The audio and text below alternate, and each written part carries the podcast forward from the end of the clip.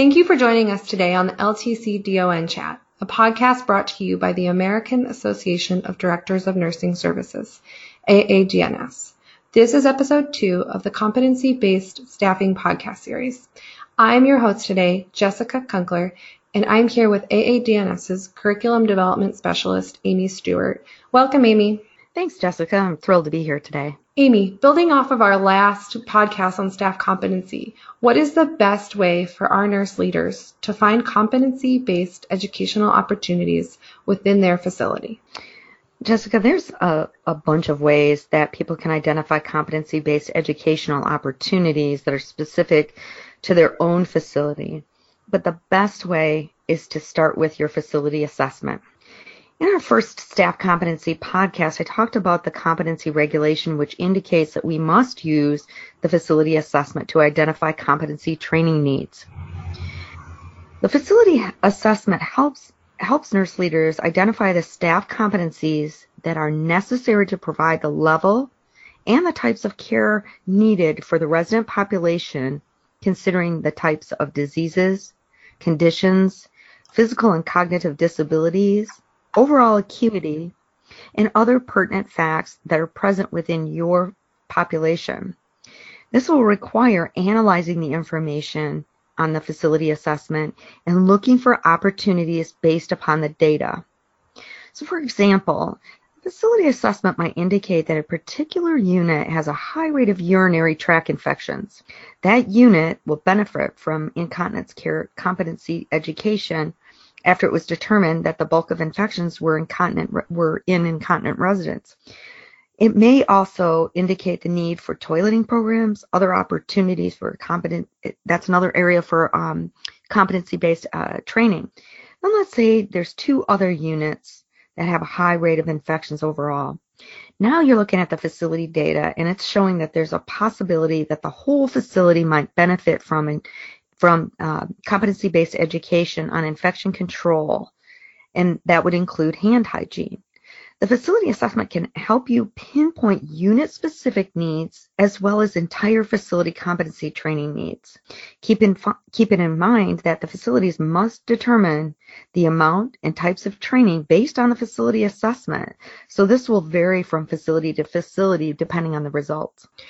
That's so exciting that the facility wide assessment can be used as a tool to target training to a facility's needs. I imagine that this must be really helpful when engaging staff in trainings. Other than the facility wide assessment, what other ways um, can nurse leaders identify competency based educational needs? Well, there's a bunch of ways, as I mentioned. Another place to look for competency educational opportunities is by taking a look at your CASPER reports, your 0003D and 0004D, otherwise known as your past survey deficiency history.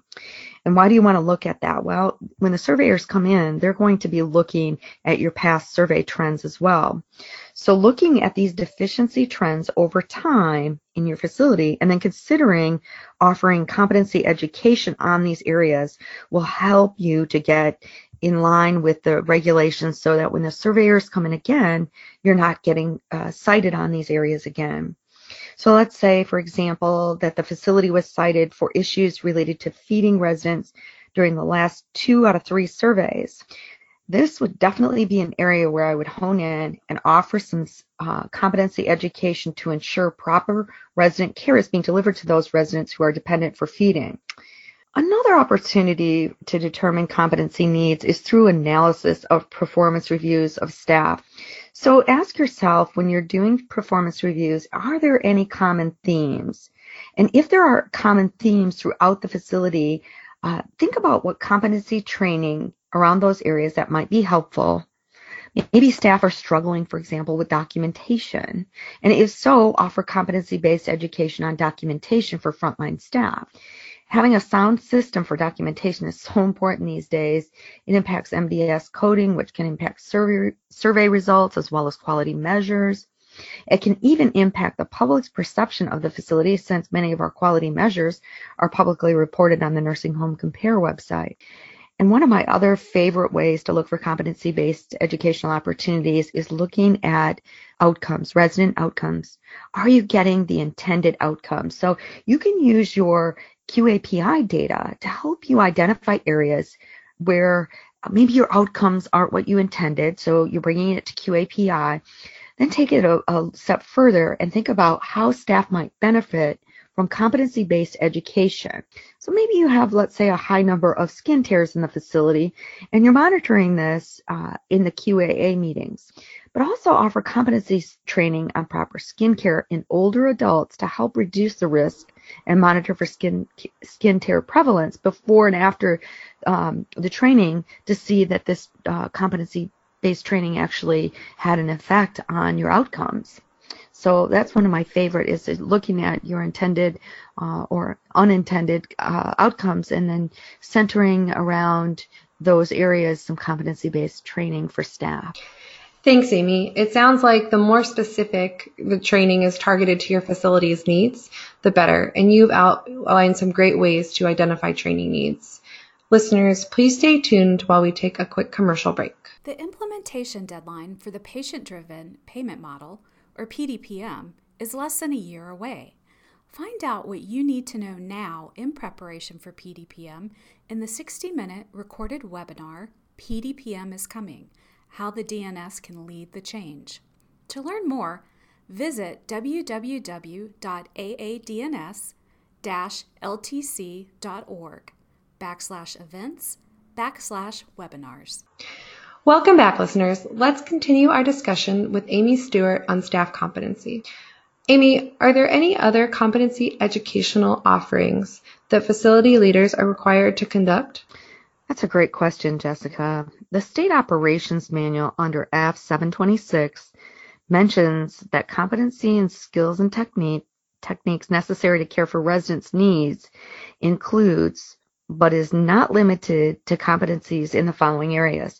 And those areas include resident rights, person-centered care, communication, basic nursing skills, basic nursing skills, excuse me, basic restorative services, skin and wound care, medication management, pain management, infection control, cultural competency, and identification of changes in condition. Wow, that's really a long list. It sure is. And speaking of resident changing condition, I'd also like to point out that the state operations manual actually goes on to talk about the staff's ability to identify a change in a resident's condition and know what to do about it. It's a key competency for nurses and nurse aides.